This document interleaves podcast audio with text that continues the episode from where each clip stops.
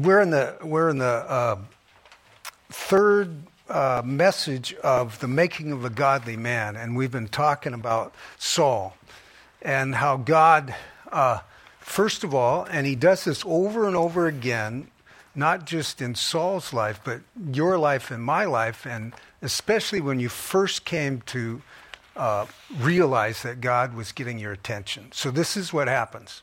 The first thing he does is he gets your attention and you realize you need God. And he gets your attention.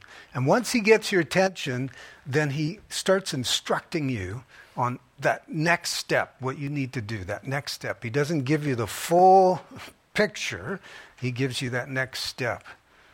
And then, and of course, uh, you know, I'm not spelling out the gospel here, but let me go back by way of good communication and say, when God was getting your attention, you came to realize that you needed a Savior.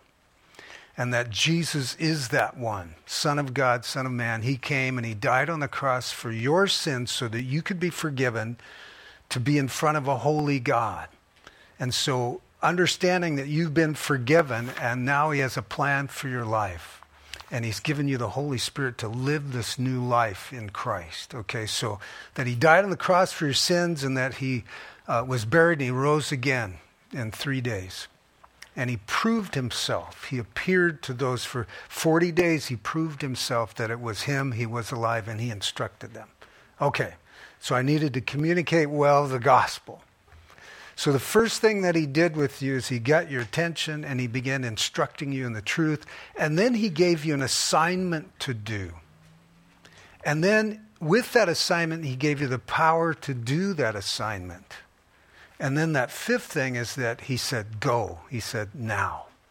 So, why I bring that up is that as I looked at Saul's life and how God got his attention, gave him instruction, he said, go into the, into the city and you will be told what to do. And then there was an assignment given. The Holy Spirit gave him the power, and then he went.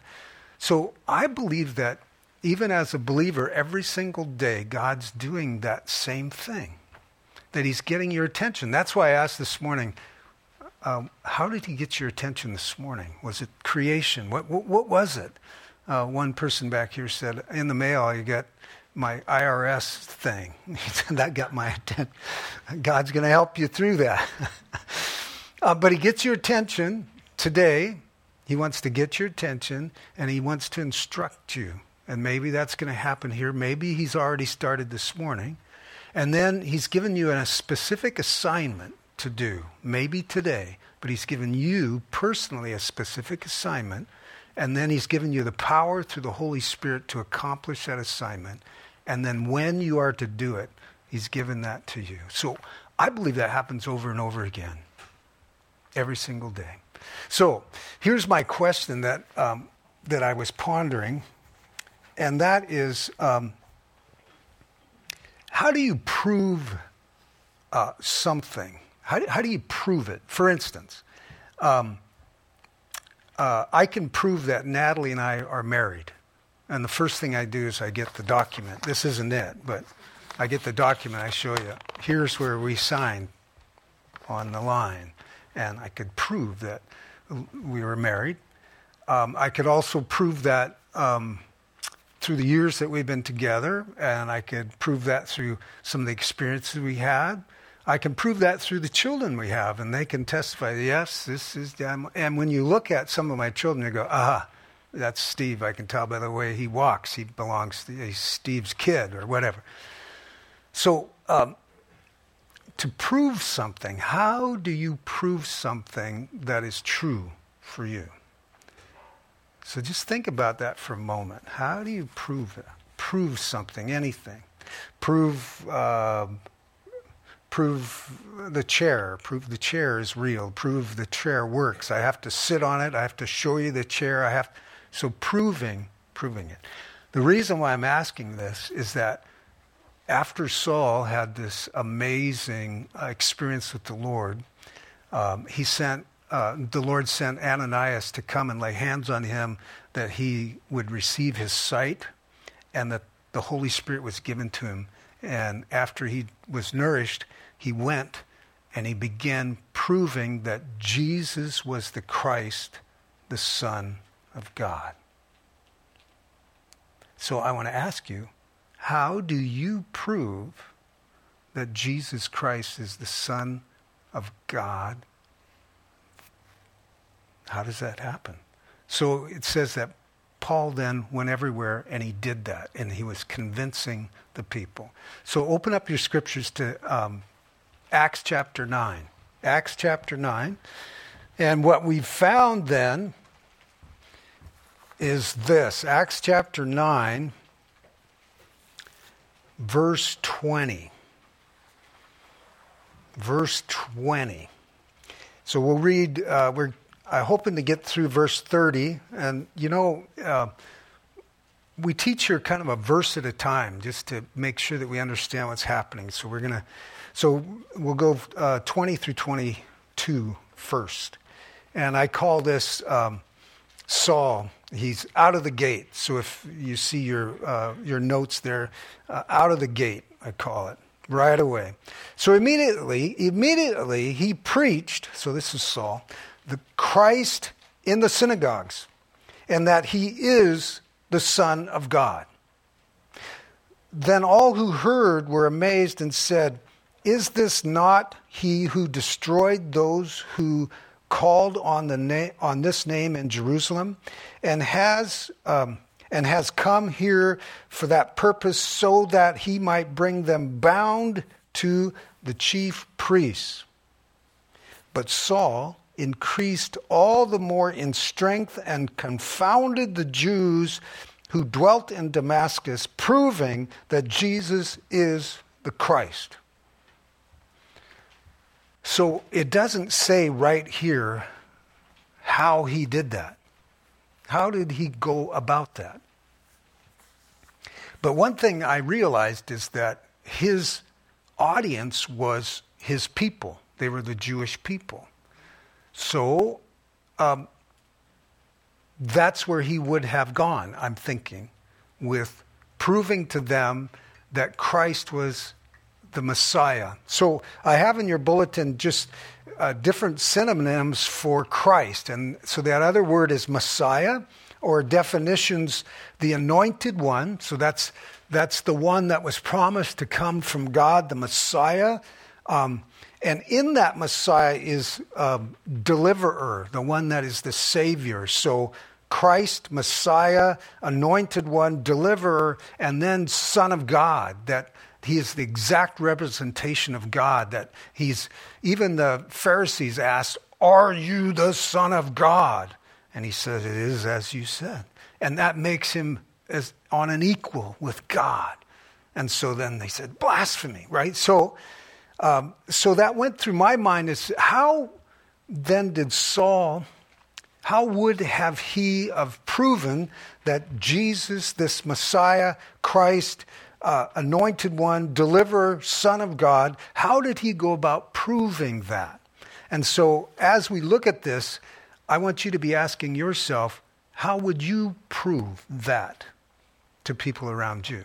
Okay, so here's what I think that Saul would have done. Because he was a Pharisee, he was schooled in the scriptures. And the scriptures at that time were not the New Testament. So he didn't use any of that, but he would have used the Old Testament, right? And so he would have gone to the document, just like I said about Natalie and I being married. He would have gone to the document that they respected, that they believed. So, where would he have gone? How would he have uh, related that to them? So one of the things I thought was that he probably went to um, uh, to um, uh, here it's coming to me Deuteronomy chapter 18 verse 15 where Moses says there will be another uh, one like me a prophet uh, like me from among you. So I have a sneaking suspicion that in order for him to prove this to the other Jews that were there was that he had to go back to uh, at least Moses. Now, he probably did Abraham, Isaac, Jacob, and Joseph, and you know, but I'm thinking, uh, what would have related Jesus to them? And so I think he would have went to that passage. Um, So, one of the things in my mind that I thought of for the Hebrew people at that time is that they needed deliverance from Roman rule. And so I wrote down a deliverer like Moses and a warrior or, or a, a warrior king like David. They remember the days of glory when, when David was king and they ruled the world, right? The Hebrew people ruled and people were afraid of them. So I'm thinking in my mind that that's the kind of Messiah, that's, the, that's what they were looking for. So what would he have done? He would have said, somebody like this that, that would have come. So Isaiah was another passage that came to mind, Isaiah chapter 9, 6, and 7. Um, so if you want to go there, it says, because I have a, uh, some other ones in Isaiah, Isaiah chapter 9, 6, and 7. So Christmas time, we we sing this, we uh, speak this, but for unto us a child is born, unto us a son is given, and the government or or the rulership or the authority, okay, the government will be upon his shoulders.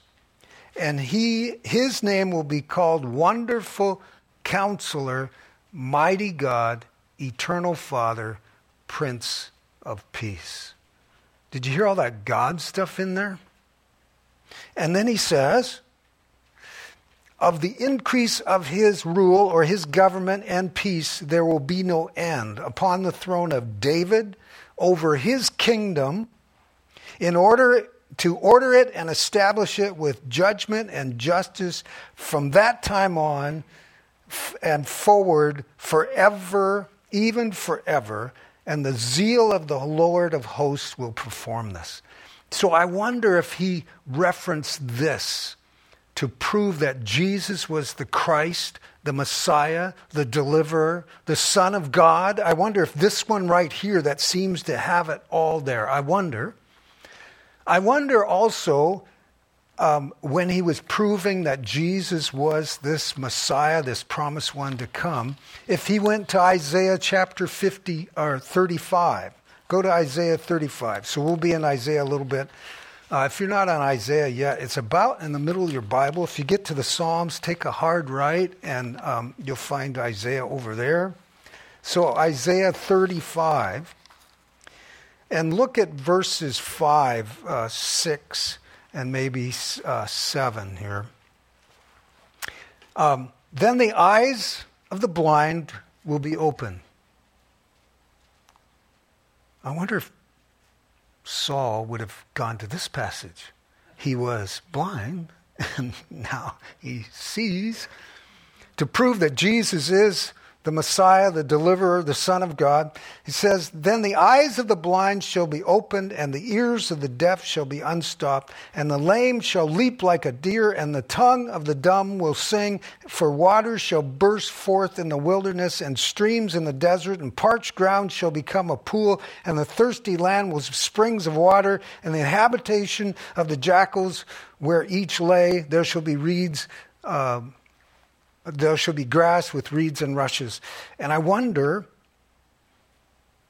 I wonder if he, if he referenced this one when he was talking to his people who had Isaiah, who read out of Isaiah.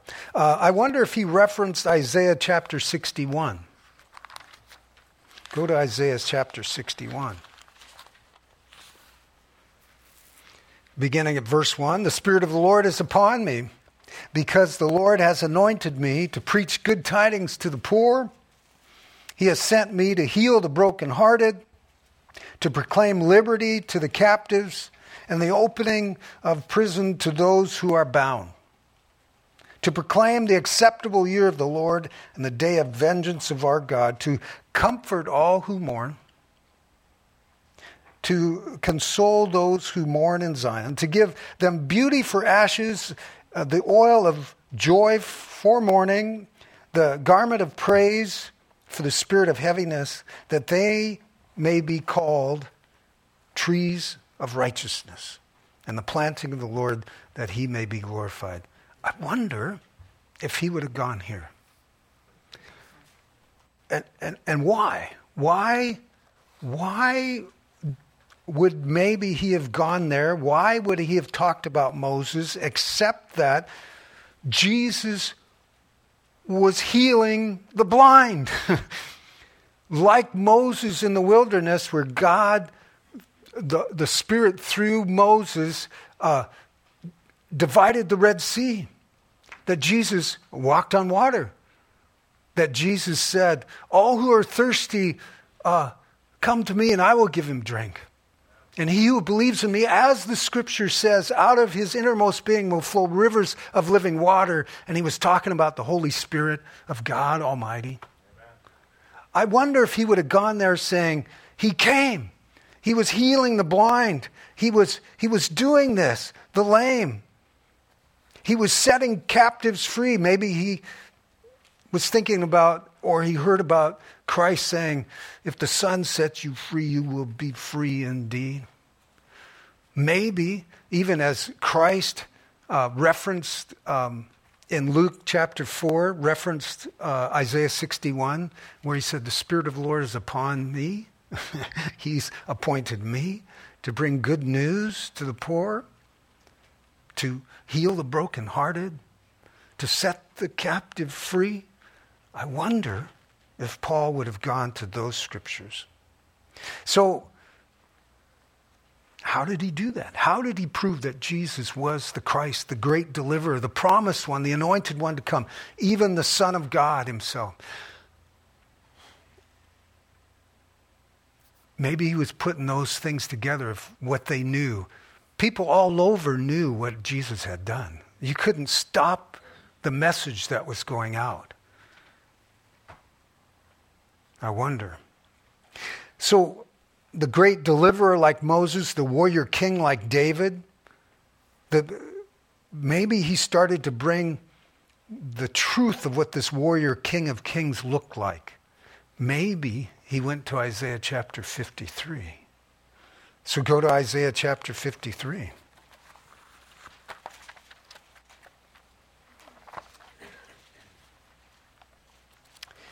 Maybe he began telling them about the suffering servant, the one who appeared in the bright light and said, Saul, Saul, why are you persecuting me?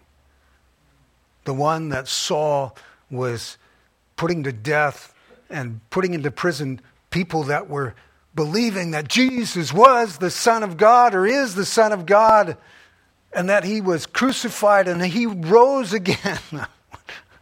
So, Isaiah chapter 53, beginning in verse 4 Surely he has borne our griefs and carried our sorrows, and we esteemed him stricken, smitten by God, and afflicted.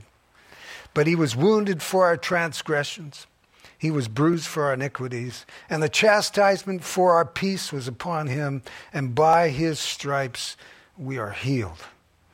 All we like sheep have gone astray. We have turned every one to his own way, and the Lord has laid on him the iniquity of us all. He was oppressed, he was afflicted, and yet he did not open his mouth. He was led as a lamb to the slaughter, as a sheep before its shearers is silent, so he opened not his mouth. I wonder, I wonder what Paul was teaching in those synagogues to prove that Jesus was the Christ, the Son of God. I wonder if Paul in the synagogues told his story. Now, if we read further on, we find out that Paul, Saul, Paul is his Greek name, Saul is his Hebrew name. He, he, was, uh, he had both tickets, you could say. Um, he was a citizen in both the worlds there, but he, would he have shared his own story right there? Maybe he went through, this is Christ, this is the promised one. See, he's been healing. And then would he have gone to, he appeared to me in this light and he caused me to go blind. And when I was fasting and praying for three days, he, he showed me this vision that uh, a man named Ananias would come and lay hands on me and pray for me, and I would become uh, seeing again and the Holy Spirit would come upon me, I wonder if he shared that and just said, and this is what happened to me. My life is changed. I'm no longer that one that is against God, against Christ. I am a new creation. I wonder. So then I kept thinking about how would I explain, and I, I'm thinking it might be similar that I would, uh, whoever uh, would need to know about Christ, He is all authority. All authority has been given to Him. Um, that He is life, that He brought life to you and me. He brought forgiveness of sin through believing in Him and the Holy Spirit power to live this life. That I would use the scriptures and I would say, I got nothing in myself, but this is what I believe. I believe that Jesus is the Christ, the Son of God. And that I would show people in the scripture, maybe kind of like what we did, and say, Could you read this? Because I believe this is the true word of God, that God has given us his message. You bet. That, to me, would be the authentic and most powerful thing that I could do is if somebody really wants to know and I'm supposed to prove that Jesus is that deliverer. Jesus, through Jesus, is eternal life. Jesus is the answer for your life, for everything. That I would look up those scriptures to piece that together and say, Do you believe this? Because this is what I believe. And then, how would I prove that my life has been changed because of that message? Would I be able to say, this is what I used to be, and this is where I am now. I don't know.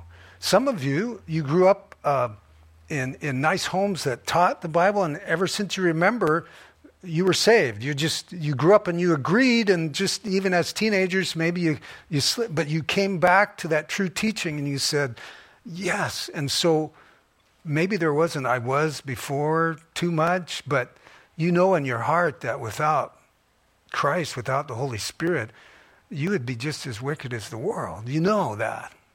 And you'd say, no. So then I was, I was just thinking, how would I, how would I prove, like Saul had a story of his conversion, do I have a story? Do you have a story? That I was once blind and now I see the truth. Now, just like we pray over our kids, we pray that the words that we use be the Word of God, would be backed up by our actions. That's the true teaching. And so then, whoever I'm trying to prove that Jesus is the Christ, He's the answer, this life is transformed. There should be evidence happening that I'm not the same that I was last year but I'm seeking God with all my heart. I'm depending on Him more and more. That kind of change, that kind of change. And for a long time for me, I couldn't do that. I didn't see much change. And it's like, I, I, I can't tell somebody about Jesus because I, I don't see much change going on here. I dressed up, I started going to church, I started doing that thing, but I knew there was the knowledge that I was getting had to be my life. It had to become more and more of me. And I'm not talking perfection, you know what I mean. It's this transformation, this transformed life because God is proving every day to you and me that He is the Christ, He is the breath that you breathe. So we were just looking at Saul going, I wonder how he proved. It says here that immediately, in verse 20, Acts chapter 9, immediately he preached Christ in the synagogues that he is the Son of God. And then in verse 22, it says, But Saul increased all the more in strength, and he confounded the Jews who dwelt in Damascus, proving that Jesus is the Christ. So Saul had it uh, a little bit better than. Uh, Peter and the others, he, he was a Pharisee. He grew up with all the memorizing of the Torah and he had it all. And so, what better, what better person that God would transform a Pharisee and get him to go into the synagogues and just refute all of that teaching that they were saying that the rulers were saying that Jesus is not the Christ. And he was saying, He is. Wow. Yeah, so in a way, uh, God pulled out the big ammunition and he got hold of Saul.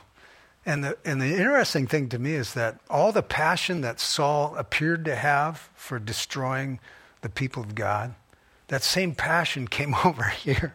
And he's just all in. Get out of the way, sit down or shut up. You know, that kind of just. But the Holy Spirit, the Holy Spirit, when the Holy Spirit uh, is fully, uh, fully comes upon us, we have no fear. And that's why we keep asking, Lord, fill me. We have no fear. He's not given us a spirit of fear, but of power, love, and a sound mind. And then, uh, fruits of the Spirit, right? The way we conduct our lives. Um, Galatians chapter 5. Love just ekes out of us. That's just who we are. We just agape. We, we love people even when we aren't, we don't get it back. Love, joy, wipe that smile off your face. You should be crying. This should be horrible. And you've got joy, joy inside, maybe. Love, joy, peace.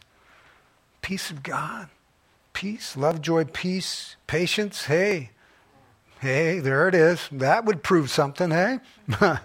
patience, love, joy, peace, patience, kindness, goodness, faithfulness, gentleness and that four letter word, self control.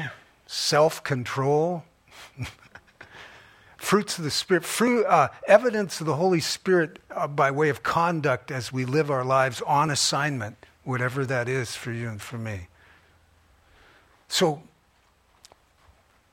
it seems to me that not only Saul did this, but he proved Jesus Christ, the deliverer, the Son of God, by way of Scripture, and he proved it by saying, My life has changed. That you and I are in that process of saying, You know what? I'm going to church now. I never used to go to church. you know, I didn't for all. I'm going to church and I'm, I'm getting involved and I'm, I'm reading and I'm, so there's, you know, however that looks for you, that it has to come down to this also has to be changed, not just the knowledge of Scripture. So here's Saul out of the gate in his personality. He's blowing the, the, the Jews out of the water with Jesus Christ, proving that Jesus is the Christ, the Messiah, the promised one to come.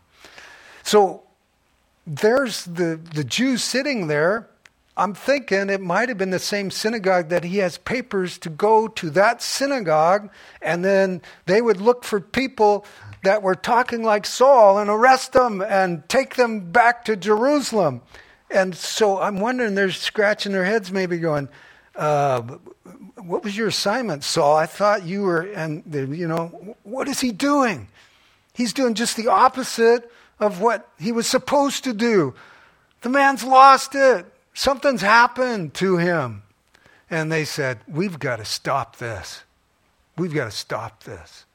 So, right out of the gate, he caused this disturbance. In verse 23, we're back in Acts chapter 9. So much so that there was a threat on his life. And like God does, an amazing thing is that God would send Ananias to help Saul in his life. Well, God had some dedicated disciples that believed him, that helped him. Verse 23 through 25. Now, after many days were passed, the Jews plotted to kill him, but their plot became known to Saul. And they watched the gates day and night to kill him.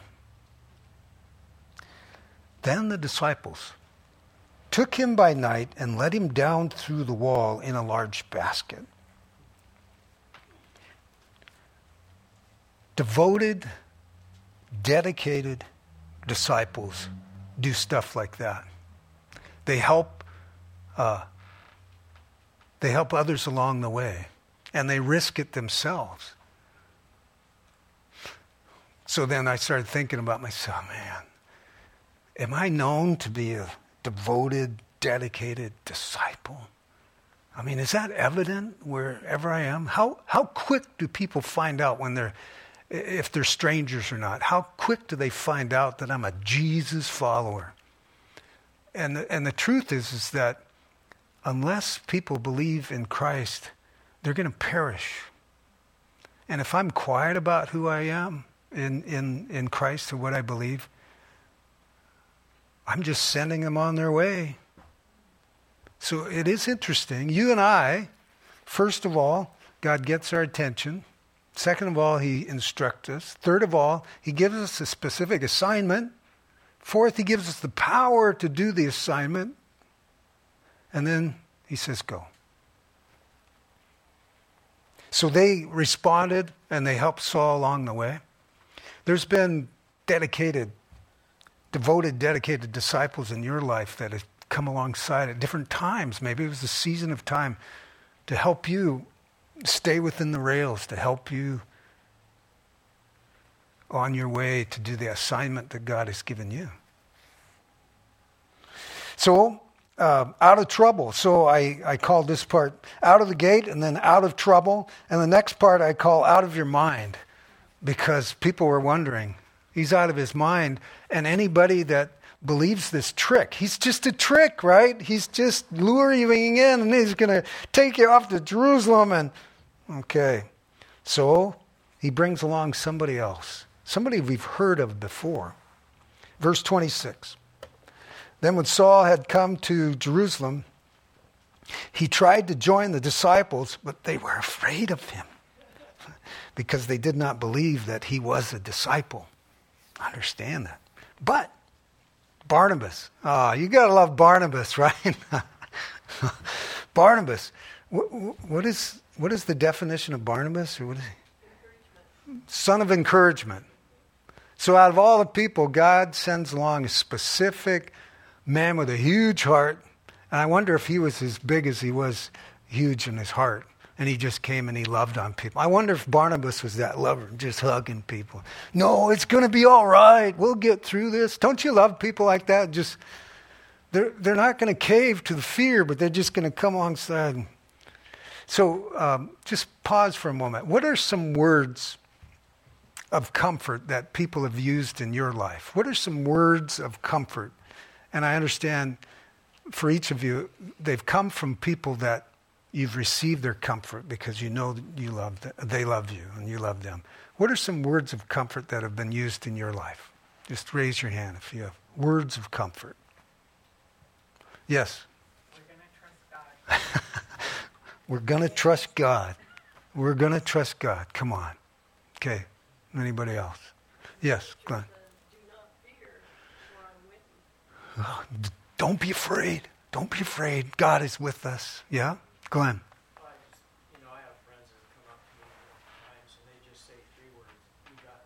We got this. We got this. Wow. Uh, including God, yeah. Isn't that interesting? So far we've heard, let's do this together. Right? Let, together. Yes. Glenn. Emmanuel, God is with us. Let me teach you about God being with us. Yes? Okay. Did you hear that? She said, for her, it's for somebody to say, I'm here, or I'm with you. Yes. Um, hang in there. Hang in there. Okay. I've got your back. I uh, got your back. So some of those. Okay. Let's pray about this. Okay. Thank you. All right. Yes, Keith. this too shall pass. Whew, can't wait. All right, hang in there. Yes. Peace. Peace be with you. Yes, Mary. God's in control. I hear that from Elray every time I visit him. He said, I'm not sure what's happened, right, John? He said, God's in control. I don't know why, but he is. All right. So God has sent a Barnabas to help Saul at this tricky time in his life to say, no, no, no. No, I, I'm going to stand in the gap for him. Listen to his story because I believe it happened. Isn't that cool? And guess what? You are that Barnabas for people. You are that one because that really is evidence of the Holy Spirit to come alongside, right? The Holy Spirit, the comforter, one who comes alongside with the Holy Spirit in you is that one that comes alongside and says, hey, let's do this together. So, verse 27 But Barnabas took him and brought him to the apostles, and he declared to them how he had seen the Lord on the road, and that he had spoken to him, and how he had uh, preached boldly at Damascus in the name of Jesus. So he's with them in Jerusalem, coming in and going out. So here's Saul coming in and going out. It's like, okay, the disciples were convinced by Barnabas, I guess. And he spoke boldly in the name of the Lord Jesus Christ and disputed with the Hellenists, those are the Greek speaking Jews, um, but they attempted to kill him. Man. So he's back in Jerusalem where he came from, where he was gone with the papers. Geez, Saul, oh, quiet down. And in a way, God did kind of simmer him down just a little bit. He had some more instructing to do. But it says in verse 30 and when the brethren found out, they brought him down to Caesarea and sent him out to Tarsus. So it's like, okay, Saul, we need you over here for a while. Not sure how that all looked, uh, but verse 31. Then the churches throughout Judea, and Galilee, and Samaria had peace and were being built up and walking in the fear of the Lord and in the comfort of the Holy Spirit, and they were multiplied. It was happening. The Holy Spirit was causing people to be awakened, and they were part of that. They were experiencing peace. And the fear of the Lord really is obedience, it's accountability to God, you know, ultimately. When you fear God, you're going to want to obey Him. And so the fear of the Lord is the beginning of wisdom. Oh, maybe I should obey what He's telling me. And the power to do it is the Holy Spirit.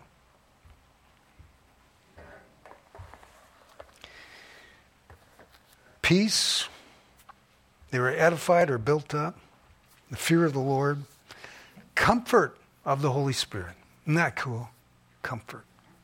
With the same the God of mercy and the God of all comfort, the ways as He has comforted you, that you then turn and comfort others, right? That's the Holy Spirit in you and me. So,